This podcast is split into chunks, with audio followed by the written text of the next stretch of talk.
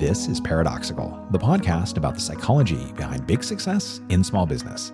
I'm your host, Steve McCready, and today is a fun episode for me because I am going to be interviewing somebody who I have followed online for a long time and whose work was instrumental in helping me make my career pivot as I started shifting from psychotherapy to coaching a number of years ago. Uh, her book, Pivot, uh, was one of the tools that I referred to quite a bit. And so I'm grateful that Jenny Blake has taken the time to join me on the podcast here. I'm really, really happy to have the opportunity to talk to author, podcaster, substacker, and all kinds of other great stuff. Jenny Blake. Jenny, thank you so much for coming on. It is great to be able to connect with you here. Well, it's my treat to be here and paradoxical. I mean, is there any better name for a podcast, especially one about creativity and business? I just love it. So thank you for having me. It actually came as much as anything for me trying to find a title that hadn't been taken already. and it turned out that like no one had used it. I was like, oh, and it fits so well about business. So perfect. And I just feel like any advice from anyone about anything really should be a paradox. Like, oh, take this advice, uh, but at the same time, the exact opposite could easily be true. And so I love that even though we'll be talking about things and it may come across that I know something about something. It's like, but yes, and it's always a paradox. There's always multiple truths or multiple ways it could be possible or things that I share that won't work for you and vice versa. And so I love that it's just baked into the premise here. Awesome. Thank you. So, for those who may not be aware of you, I suspect a lot of folks are, but give us a little intro about uh, your background, who you are, and what you do. Well, I love that you included author, podcaster, and substacker in my intro. I like to say that I run a delightfully tiny media company. I've been self employed for 12 years, and it primarily does take the form of podcasting. I have two shows, Pivot and Free Time. I have three books, and now I've moved all my newsletters over to Substack. My latest project is called Rolling in Dough Divine Disaster Diaries from a Breadwinning Business Owner Living in New York City.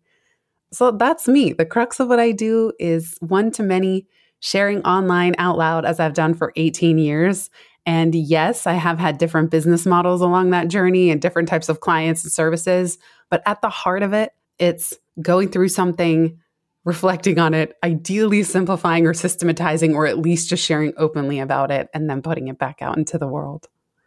I will, I mean, I'll have obviously links or, well, now it's great because I can, it's pretty much all linked in one place now, which makes it very convenient. But I'll That's true. have links in the, in the show notes, but I, I can recommend uh, all of, all of Jenny's stuff. One of the things I'm gonna I'm gonna ask about is how you manage all of this, but so many different things, but all really cool. And I actually first became aware of Jenny when I uh, encountered her book Pivot, an older book of hers, when I was really beginning the work of transitioning from psychotherapy to coaching. And it was a really helpful tool for me in that. But her more recent book, which is what I want to talk a little bit more about actually today, is called Free Time. And if you want a reference or a resource for how to do more with less and keep your life from being really crazy or hectic if you're a solo or small business owner, this is a great reference. And related to that, Jenny, what I want to ask you is for you in your business, I'm curious what are the tools from the book that you find most impactful or helpful for you in really juggling all the things that you do? Because you're doing like again, so many different things. Yeah, it's a lot. What's interesting is I have no full time team members, including myself. So, what's very important to me is that any form my business takes needs to have the minimum viable team, as few people involved as possible. Because the moment I start expanding, I don't have fun anymore. expanding in terms of infrastructure, overhead, and that level of complexity, it's just not for me. And I've learned that the hard way. So I would say one thing that I definitely live precisely what I preach and teach is systems and capturing like nothing about the business should live in anybody's mind, not the owner, not the team members. I power my operations with Notion. That's where I live. And Notion for me replaced Docs, Sheets, Evernote, Airtable, Asana, Google Forms, everything. So everything lives in Notion and I document absolutely everything. It doesn't matter the date I send an invoice, the date I sign a contract, a template email I might reuse, how to run different elements of the business, a whole checklist when I was doing the big Substack migration. It's all there. And what's so important about that is the Fiji test. So that's another thing that I've really lived for these last 12 years. Instead of asking if I got hit by a bus over and over, what would happen, because it's so violent. Very dramatic. Yeah, I didn't like, I would have asked myself that now hundreds, if not thousands of times. Instead, I just say if me or anyone on the team suddenly got whisked to Fiji with no devices and no ability to give notice, could anyone else on the team seamlessly step in and do the work? And what's important about that, even for really small operations, delightfully tiny teams, is that it takes pressure off of the business owner from being the bottleneck and the only one who knows how to do things. Because at least if it's documented, you can ask for help when you need it. And if you step aside or you get sick or you go on vacation or you need a break, you're not the one getting in the way of progress. So that's another philosophy that has really served me well. And it also helps reduce friction when you have team turnover. Because one thing that really annoys me is repeating myself. And it annoys me if I think that every time I hire a new team member, I'm going to have to just teach all the exact same things again. So when somebody's working with me, even if they're part time, I always ask, please document every single thing that we talk about. And if you have a question about how to do your job, ask me, but then document the answer so that the next person won't have to ask that same question. This is something I want to ask you a little bit more about because I'm someone who is admittedly not the best at documenting everything, but I've heard from people for years about that, right? You should document everything. Because my brain's always like, yeah, when am I ever going to need that bit of info again? But mostly because it seems like such a large uh, effort on the front end for not necessarily a lot on the back end. I'm curious for you, was that something that you had to talk or work yourself into doing? And how have you managed to convince yourself that it actually is a good investment of your time and energy? With the right software, it gets a lot easier. So before Notion existed, I used to get like most things I do comes from getting annoyed. so I used to get annoyed that the information of how to run the business was in a 50 page Google Doc that was really slow to load that annoyed me. So even though I knew that I was happy to have information documented, that kind of came naturally because again, I just didn't want to keep repeating myself. I hate wasting time. And when you don't have things documented or well organized, you end up wasting a lot of time looking for things or recreating things, redoing things. That also creates friction and it also leads to a sense of burnout and overwhelm and bottlenecks and bureaucracy in the business because your team can't find things. They're not necessarily self sufficient. So I guess I've always seen the benefits of doing it, but the software now makes it so much easier. And that's partly why I created the free time operations dashboard because I know that not everyone is a systems geek and loves software like me. So I tried to create a done for you dashboard that even if you weren't going to build it from scratch from a blinking cursor on a blank page, you could have the structure for a small business to then fill in the blanks and customize it for the type of business you're running. So, to your question, Steve, I would say if you're someone who's kind of resistant to this, yes, there is some starting friction of getting going, but pretty soon it will become a habit and you will start to find that you're so glad that it exists. I think you will start to notice the intrinsic benefits because the mark of a good system is that it's harder not to use it. I don't really do anything in my business. I mean, accounting, bookkeeping. I mean, there are certain things that I don't enjoy, but that I know it would make my life harder if I didn't do them. And this is one. So I would never recommend software or a system that you put all this effort into and doesn't make your life immeasurably better. That's when systems are really working and flowing. It's like, oh, now I've now that I've done this, I can't live without it. I think one of the things that I've really seen from from you and from free time is how much that mm, getting really to a point where you can make that investment of the time energy effort to get things set up and really focusing on what that's going to give you has some tremendous dividends from the standpoint of freeing you time effort energy and creating efficiency. Yeah and you can start with the area of your business that's the most broken. You know, I think if you try to do the whole thing at once, it will be overwhelming and it will feel like a big time drain. But if you find something that's currently creating a lot of friction, it's dragging you down, it's weighing you down, it's on your mind, you're actually like kind of anxious or losing sleep about it, that's really ripe for some problem solving. And email is just a never ending example But instead of working in your inbox, you can work on the process, meaning, what Gmail filters, or I use Gmail, what filters and labels can you do? What very frequent responses can you save? I use Text Expander for those, for mm-hmm. saving things that I might type commonly. You know, so there are ways to kind of zoom out and say, what I, I call it the wall. There's usually 20 to 50 emails absolutely stuck in my inbox, just sitting there languishing. That's what I call the wall. And I will often take screenshots of the wall and try to understand why. Why are these stuck here? Is it indecision? Is it guilt? Sometimes I know I probably want to say no to someone or a request, but I don't know how, or I feel bad doing it. And so it sits there. Or sometimes, and I hate to admit this, sometimes someone will send a really wonderful email and it's eight or 10 paragraphs long. Eh, but then I want to write back with such thought and care. And so it just sits there day after day, week after week. And so you asked what I live with free time. I also live a lot of the permission slips. Like you hereby have permission to be bad at email or be slow at email. So I don't pride myself on being a fast email responder and I don't want to be. Most things will have to wait a week or two. That's just how I am. I put the snail back into email. But what I do feel determined to get better at is the level of overwhelm that the email inboxes, there's inboxes everywhere now, creates in my life. And the way that I do that is by working on the process, not just in the task.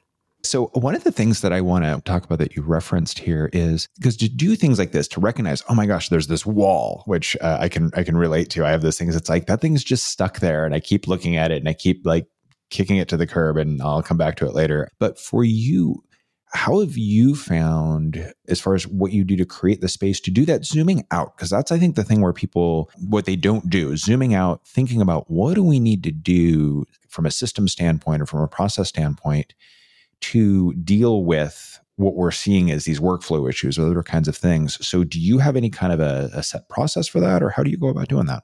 One of the most important things is i don't schedule calls on monday or friday with very rare exception so Mondays and Fridays should have nothing on them. And then Tuesdays are usually businessy meetings. Wednesdays are for podcasting, usually me interviewing for my shows. And then Thursdays might be team meetings, catching up with friends, or if I'm on someone else's podcast. It doesn't always happen that precisely, but what that allows me to do is that I know I have at least two days of the week. And if you're a business owner, you know that sometimes you lean on the weekends too. or at least I do. I kind of love the weekends sometimes. Not always, but I love when it's quiet and no one else is really that active and there's not a lot of inbound. So if you can take a quiet day, there's even within Gmail, you can say like in inbox older than one day so that you put that in your search filter so that you don't even see what's coming in that day. You're just dealing with what came in before. But it's really important to have these no meeting days because those are the ones where you can zoom out a little bit. Whereas if you are just jumping from one thing to the next, Monday through Friday, it's total chaos. Your energy's all over the place. You're probably exhausted by the end of every day. And by the time the weekend comes, for sure, you got to take that time off. And so for me, having more like a four day weekend and then three days of calls and people energy, that is what preserves my energy. I've had to work really hard at this. It didn't come naturally right away, but preserves my energy to really work on the business and show up as my best, most strategic thinking self, not just reacting and chasing what other people are wanting or doing. I think this is such an important point here. This creating of really boundaries is what you're talking about, or another way we could we could put it, and creating these boundaries around your time and when you do things or when you don't do things, right? So it's it's like I don't do this here. I think for a lot of people, they really get anxious about doing that. But well, I, I have to have to be more available. And that can happen with any number of things. So I'm curious for you, how did you sell yourself on the idea of you know wednesdays is for podcast or i don't do meetings on this day how did you get yourself to take the leap of doing it number one and then number two to a point of finding some peace and really embracing that like this is really a, a better way of doing things usually just comes from feeling really drained and then trying to understand why. So, even parameters like I've noticed back when I used to do one on one coaching, I could do three calls in a day, but not four. And I also realized I much preferred to do them all on the same day rather than spread out throughout the week. Because again, the context switching of the type of energy, it was too tough for me to all of a sudden just snap into this deep listening coaching mode and then snap back out to something else. And so I started to just through experimenting realize that I did really well when I had clients that I met with twice a month on A weeks and C weeks and on Thursdays, for example. Or let's say in those days, Wednesday and Thursday. And if I had five clients, I would invoice them on monthly retainer the first of every month. And I knew I was only meeting with coaching clients on Wednesdays and Thursdays on A weeks and C weeks. By doing that, I corralled and was able to harness my energy to really show up on those days and have my full energy. And I knew, let's say I had five clients at 997 a month. I also knew that on the first of every month, I was sending those five invoices automatically recurring through my invoicing software. That's important. And I could know, oh, if I have five clients, that means I'm earning $5,000 a month. Whereas previously, when I went through coach training in 2008, everybody was doing time bound coaching or project based, three session package, six session package, three month package, six month, nine month package. And it was just the friction. I never knew how many clients I needed, who I was billing when, who was finishing when. It was just stressful. So everything that I create comes from solving for my stress. And that's really what the free time book and free time framework is designed to do. The whole diagnostic question where you start is where are you in friction and where are you in flow? And I just, for me personally, just kept noticing friction of not knowing how much I was earning, what my true capacity was for clients, when it served me and them best to meet and have some consistency. And so doing things like monthly recurring billing, set it and forget it. I never had to think about it again. And that goes to the free time mantra. What small steps can you take today that free your time far into the future? It wasn't just easier for me. I didn't have to remember who I was invoicing and when and for how much, but also for my clients. They were really clear. Oh, the invoice arrives for the same amount on the same day once a month. And by the way, we have a recurring day and time on the calendar, even if we have to move a session on a one off basis as needed. We didn't have this friction of like them having to look at a Calendly tool, figure out when their next call was going to be, forget to do it, need a reminder, and having things be so scattershot. It actually freed up their time and energy too to have it be consistent and recurring. I love what you're saying about that one, the one piece. Where are you in friction? Where are you in flow? I think that's one of the key ideas from the book because I think what often people get focused on is where are they in fear, and that's not Good necessarily one. another F. Yes. Yeah, but but but that's not necessarily a great place to work from because it often gets you making fear-based choices like doing things like creating too much availability or too much flexibility even though that will create, of course, all kinds of chaos and, and, such versus what you're talking about of really watching for the friction and flow and knowing, like knowing how many calls a day can you do, like you talked about. And so I think that that's a, really, really important shift for people to make. You know, when I've done it, it has been very scary for me of like, oh, what's going to happen if I, you know, if I cut this off, is that going to work? Or if I set this, this limit for you, when when you're making these sorts of changes and creating these constraints and boundaries, is there an element of fear that comes up? And if so, how do you navigate that part of it so you can implement these things? Yes, always. And I'm a lifelong people pleaser type that wants to do what everyone else wants me to do. I'll always think about what other people need before I think about that for myself. So none of this came easily without consideration. But also, by the time I was getting so burned out that I couldn't even run my business at all, it just demands a different way of doing things. And I tend to, well, I say my body has me on a short leash. So if I start doing things the wrong way for myself, I get really yanked. So it might be like vertigo. Oh, all of a sudden I can't even stand up vertically. I have to lay flat for two days.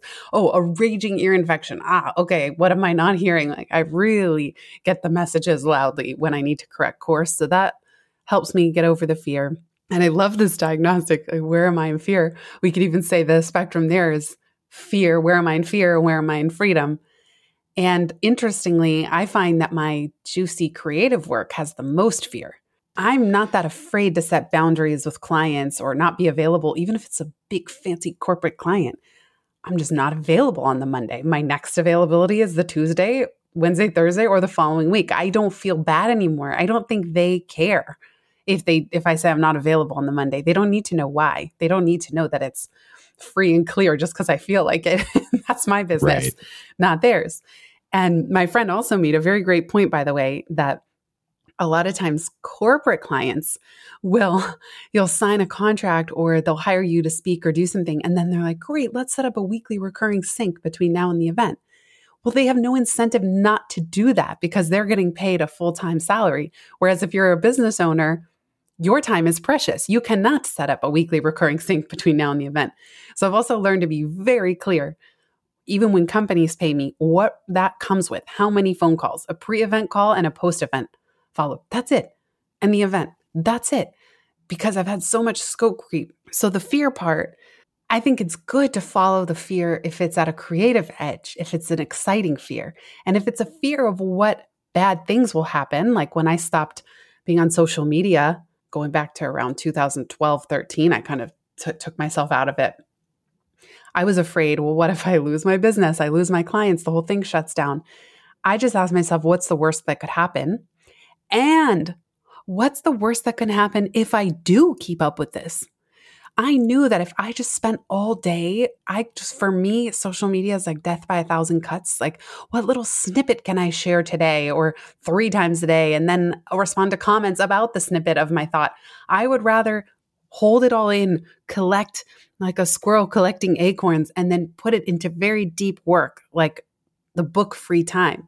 It might not exist if I had been trying to keep up and stay active on social media in the years leading up to it. So when I have the fear of what could go wrong, I actually also ask, well, what can I fear if I don't make this change? Video podcasting is a great example. Everybody now, I've had podcasts for eight years. Everyone now is like, oh, you have to record on video. You got to be on YouTube. You need to splice it up for social. I cannot stand podcasting on video. It's like now I have to worry about the lighting, my room, is it clean? How does my hair look? My makeup? What am I wearing? There's so much friction that I would stop podcasting altogether. So I would rather have over 500 episodes and then not follow the shiny shoulds that I have to be on video and be stubborn about it than stop altogether just because I'm chasing what everybody says I should do. I think that's a great example of where we have to really watch out for that. And you really got to ask ourselves some questions like, what is the actual benefit of adding in the video number one which i'm i'm dubious that there's any benefit because i don't know how many people are sitting and actually watching the right, conversation it's so boring it's like i don't i don't need to watch two people talk it's yes. like okay once i've decided that like oh that's a nice setup or whatever i'm like okay cool because for me podcasting or podcasts have always been like a a background activity while I'm cleaning, while I'm, you know, um, driving, while I'm doing something where I'm listening. And I don't want the video as a distraction. It's not helpful, number one. But number two, yes, from a production standpoint, this total it fails the 80-20 rule horribly as far as I'm concerned. Right. And it's more it takes, expensive, harder to edit. Yes way way more I, I, actually just I, I used to have a more elaborate setup for all of my audio video stuff than I have that involved a teleprompter and a mirrorless camera and stuff. So I could be really looking directly at people and have everything all really set up. And I was like, why am I doing this? It's not adding anything actually substantive and it makes my setup way more complicated and a pain in the butt. So yeah, no, I'm done. So I'm with you. I would quit podcasting before I would go to doing video because it's just, it's, it doesn't, it fails the 80 20 test. Yeah. And for me, it's like, even if I thought I could do it, I would start and slowly but surely, or very quickly, the joy would just start draining. Like there would suddenly be a leak in the boat, and all the joy just drains out of that thing until he can't stand it anymore. And it's happened to me where all of a sudden there's just so much thinking involved. And like, and like you said, the 80 20 does not pass. And I just would start to dread or I would not want to record a solo episode because, oh, the lighting isn't right or my hair doesn't look right. It's like stupid reasons when what I care about are the ideas. And I'm like you, mm-hmm. I listen on the go. I don't even want somebody's video draining my battery, my phone battery while I'm listening. But that's just me. I'm like good for anyone who who loves video or who works for them or you even love watching on video. That's cool. I truly, truly have no judgment for anyone else. I just get very annoyed when people tell me, oh, I need to be doing that or I should be doing that. Or now, even as a guest, every host wants me on video. And it kind of took some of the joy out of being a guest. So I had to start asking, yes, I, I, would love to come have a conversation if we can do it audio only. And, you know, every now and then I'll do video if I happen to be booked in the, I do a recording studio in New York once a week. But otherwise, I've given myself permission to at least just ask if it's possible to do it without. Yeah, I'm, I'm totally with you there because it's not, it's just not worth the effort. This speaks to the idea of intentionality versus reactivity. And fear also gets at that, right? When, when I was talking about getting caught up in fear, we often end up in a reactive mode to what's happening around us or to what we're afraid will happen. And I think your point about, well, what, what if I don't do this? I mean, looking, taking is taking fear and starting to take a more intentional look the same way that you're like, well, okay, do I want to do video podcasting? Is it a good deal for me? And that, I think that intentionality is probably a really, really key shift for anyone to be able to make because they can really ask the question of what serves and fits me. And that's one of the things I've really seen in watching you and how you work is it really feels like there's a real willingness to structure your time, your work, what you do and how you do it from the standpoint of really just honoring and respecting yourself and being about what works for you and focusing on what's actually the key value piece, I think. Well, I appreciate you saying that. And that's just learning over time. I feel like that's the work we're all doing is trying to figure out what is at our core, what is that super unique work that each of us can contribute, and then what's the noise around it, around the rest. So this, this I feel is truly the journey of a lifetime. And I only learn it by, again, the hard way. What's not working, what gets in the way. And so I keep just trying to clear away, just clear and clear and clear what isn't working, much like that, you know, cliched story of Michelangelo carving carving the statue. It's like the angel is inside. You just have to chip away to get there. And I feel like running a business and figuring out what activities to be doing within it is a lot like that.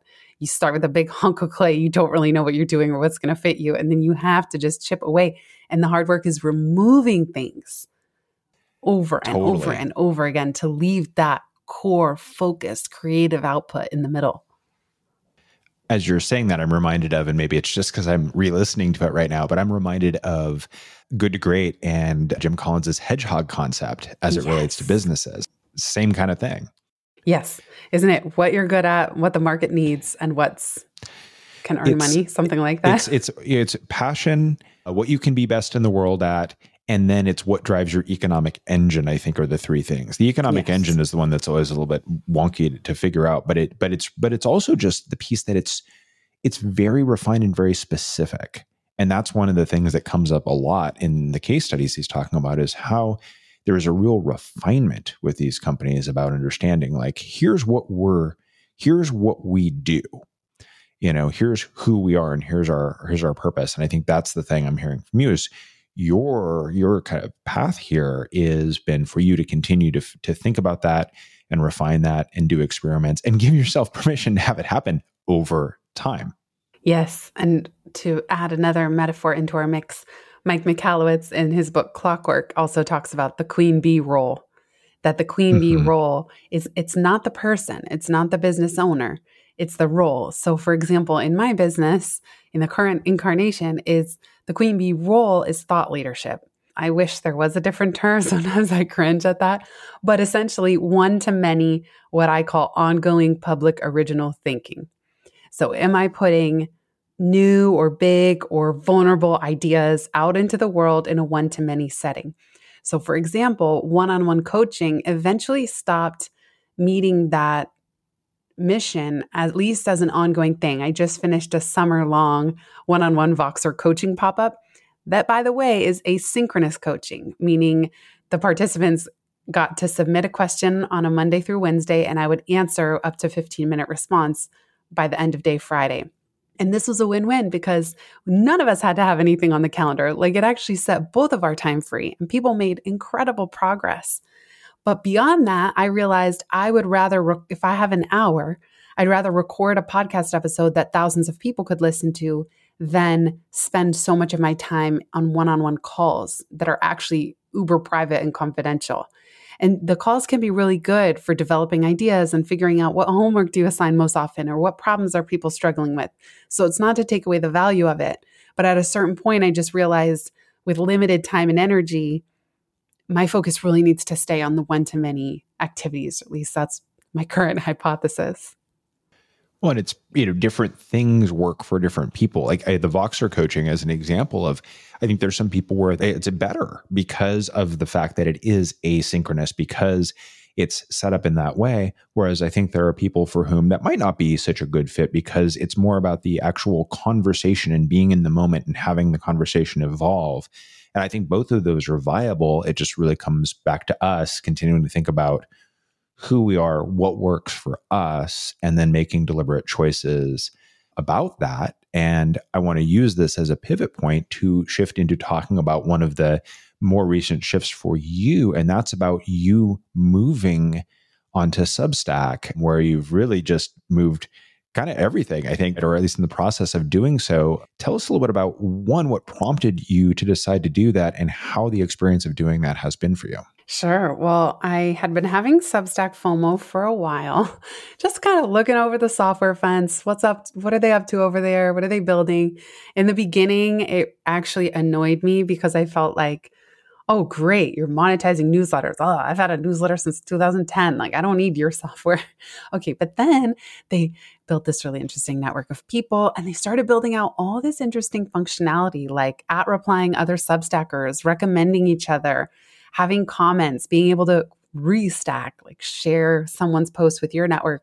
And these kind of network effects and community elements were very appealing. And I had also gotten tired of sending my own newsletters. I just, I, I never liked the software I was using for the newsletter specifically, but the rest of it was really powerful for powering the whole back end of my business it had gotten kind of stale. I, I stopped sending my newsletters. I was bored by them. I had stopped reading newsletters because my inbox was just so full of them. I already use a service called SaneBox that puts them where I don't see them.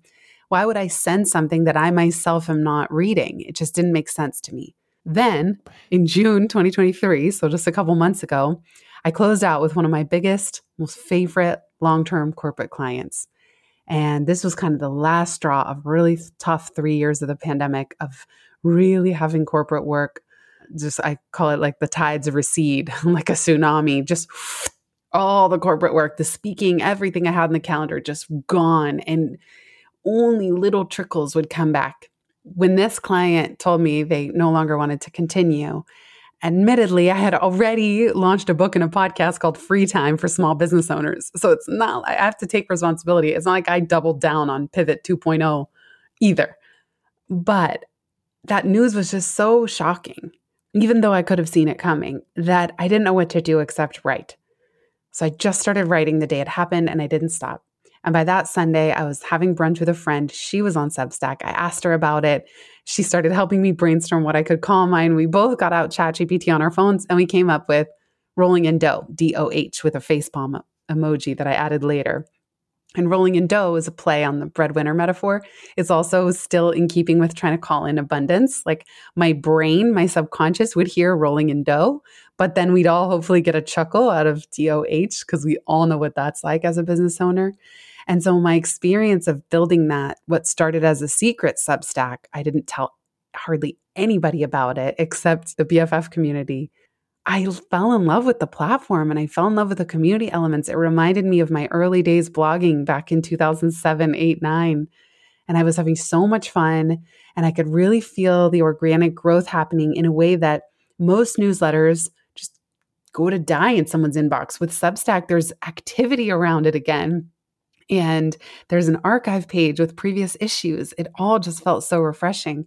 And so, yeah, just a couple short months after that, I decided to move the rest of my 20,000 subscribers from Pivot and Free Time also over to Substack. And now, for the first time, maybe ever in 18 years, every single thing I create is in one big feed at substack.com slash at Jenny Blake. So now under my profile, all the podcast episodes, even the BFF content that used to just go out to 60 or 70 people, nobody knew like about. Now I can put teasers to my list. Like there's just so much potential happening that I feel super energized by it. It's a really cool platform. I have literally just like in the last week moved my my podcast over because um, similarly, one having watched what you were doing, but two having seen with other people, it feels like a platform that is very well designed for sharing, for connection, for discoverability, but also, and this doesn't get talked about as much as maybe it should, what I'm finding is ease of use.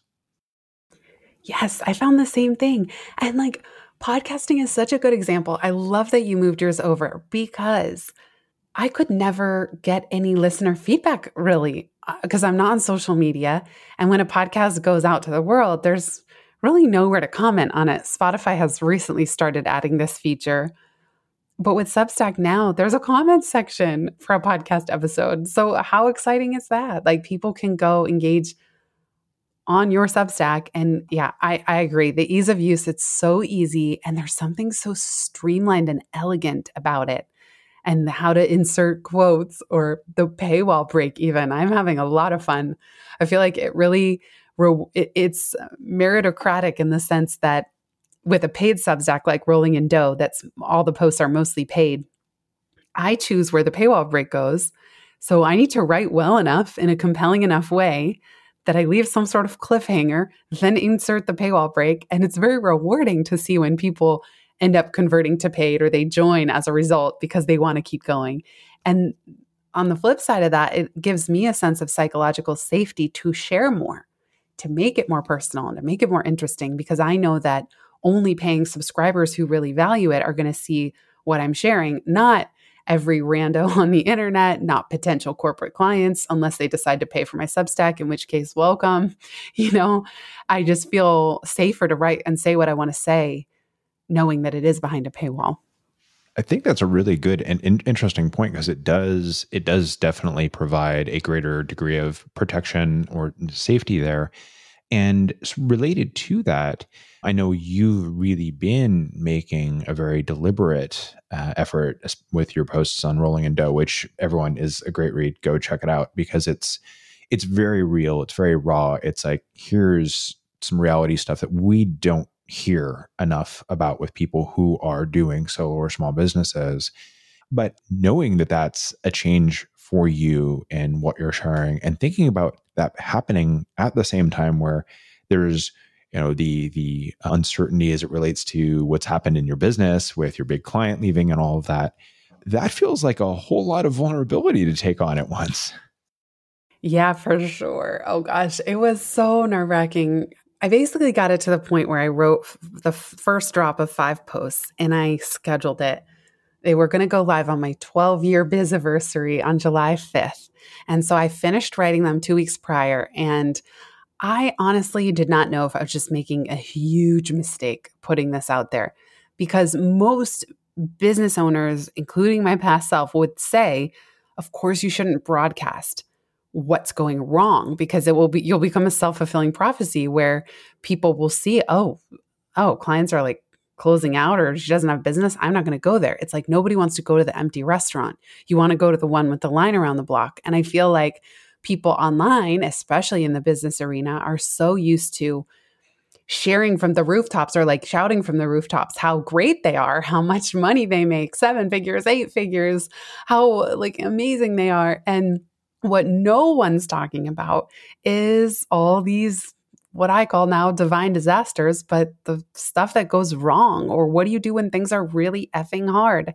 And I had just gotten fed up with having three years be really hard, feel like I shouldn't talk about it, or I would drive even more business away and really foment the death knell for my business. I just couldn't stand not speaking to what I felt was really going on because every private conversation that I've had all year long, actually for years, with other small business owners was how hard it has been. And it felt like I was all of a sudden, not only was I doing a disservice to myself, but doing a disservice to everybody else by not speaking about it. And I finally, when I closed out with my favorite client, I felt like I had nothing to lose anymore. Like I said, you, as I'm sure you read in one of the posts, if this was a dating situation, a friend would say, read the room. Like they're just not that into you. So given that, I'm going to stop doing a song and dance for them too, them being corporate. Just like when I left 12 years ago, I had to say, Who am I without big, fancy corporate clients? I don't know. But I know that I'm not going to hold myself back anymore out of fear of like scaring them away. And I would rather be honest and tell other business owners how it is. And in fact, so many people have said, Thank you so much. This is exactly what I need. Because I'm very clear on Rolling in Dough that this is not advice. If you want advice, read free time. if you want to know, like in in in like really tight, nice packaging, what has worked for me and what I recommend, that's great. That has a home, but it's not Rolling in Dough. At Rolling in Dough, I just want people to read and feel a sense of relief that they're not alone. And that's what gives me the courage and it's only 51% courage, as you know, Steve, from one of my posts, 5149. I only have 51% courage to keep going and keep writing about this stuff. It's not a lot, it's just enough to keep going. But that's, I, I, and I love that 5149 thing. I think it's such an important thing to realize. And w- with all of this, it's so easy with the current way that so much of what's out there is overly polished, overly pristine, overly filtered, and um, also basically as a result, not very real. And we can get caught up in like, well, but that's not what's going on with me. And so it can be really hard to be more real, more raw. And I love how you figured out a way to do it with the paywall and with having it be private at first right? This is the stepping into vulnerability. And I think there's a real valuable lesson here for people that they could use in approaching any number of things. It's like, it's uncomfortable, but you can do this. And you just kind of keep gradually stretching yourself out further and further and expand. And I think what you're seeing is that, you know, everyone's like, thank God someone named the elephant in the room. Yes. And as you were saying that, it reminds me of getting into a pool like the the first you step in and it's cold and you don't really want to continue and then you just you you got to find ways with something like this i think so you're right make it comfortable to take a one next step one next step.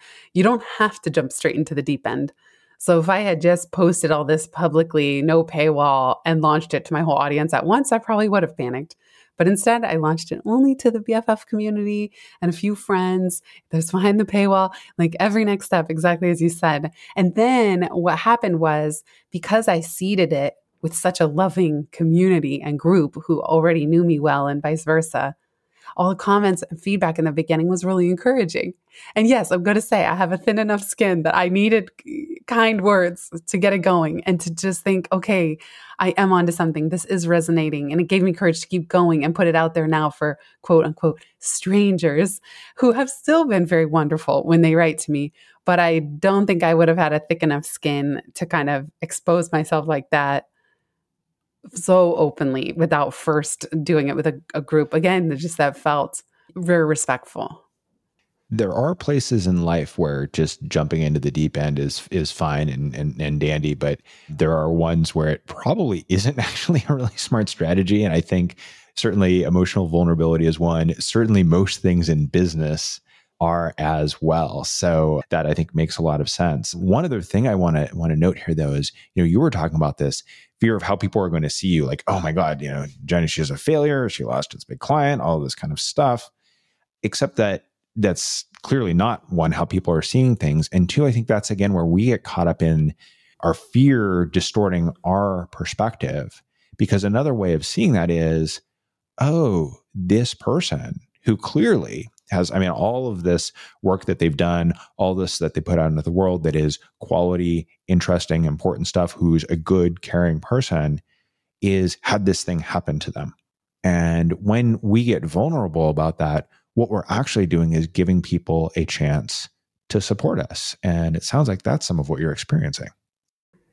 For sure. I would say Yes, and the jury is still out. Like, you know, I did schedule a fall event that didn't fill up, and I did have a lingering doubt of, well, yeah, who would go to an event?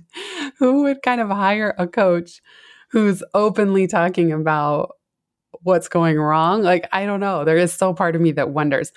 But I'm also kind of straddling two things right now because what this new thing is enabling is actually a shift in business model where I hope to across my three Substack publications, a dream now that I have that I might not have had before is that subscriptions alone can keep the lights on, not just in the business, but in my household, since I am the breadwinner. So if if it's subscription based, like my dream is not to be trying to sell events and services unless I really feel like it.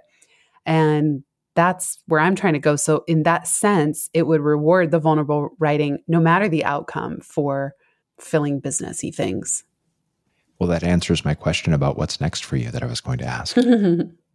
yeah. Oh, I would, I would be elated to be able to sustain myself from Substack and podcasting alone. And then again, have anything else I do be icing on the cake.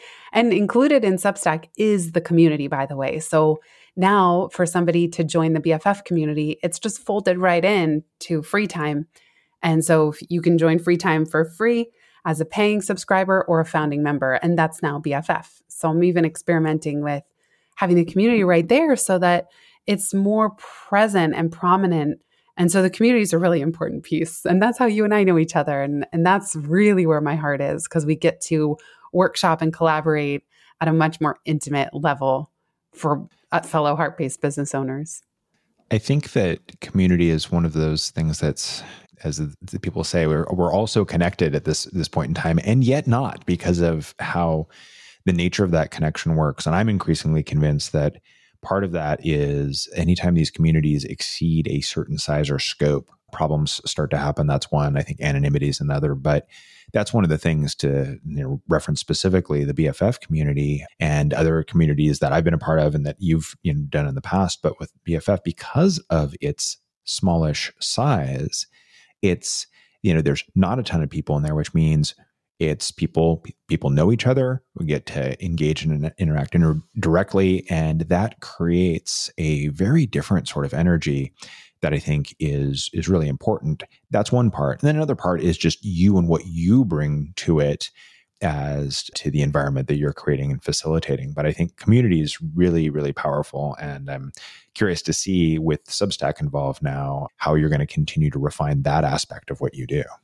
Thank you. Well, I appreciate you saying that. And it's interesting. Like BFF has this kind of set point. I guess some would call it a plateau, but in a way, I think of it, it's always at its perfect size, no matter what.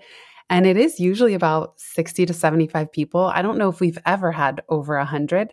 And like you said, there's something nice about that because you can know people's names. And of those, I totally welcome lurkers, people who just want to listen in recordings and not be super active. I'm usually a lurker in any communities that I join, but it's fun. It's nice because I, again, I just create what I what I need as well.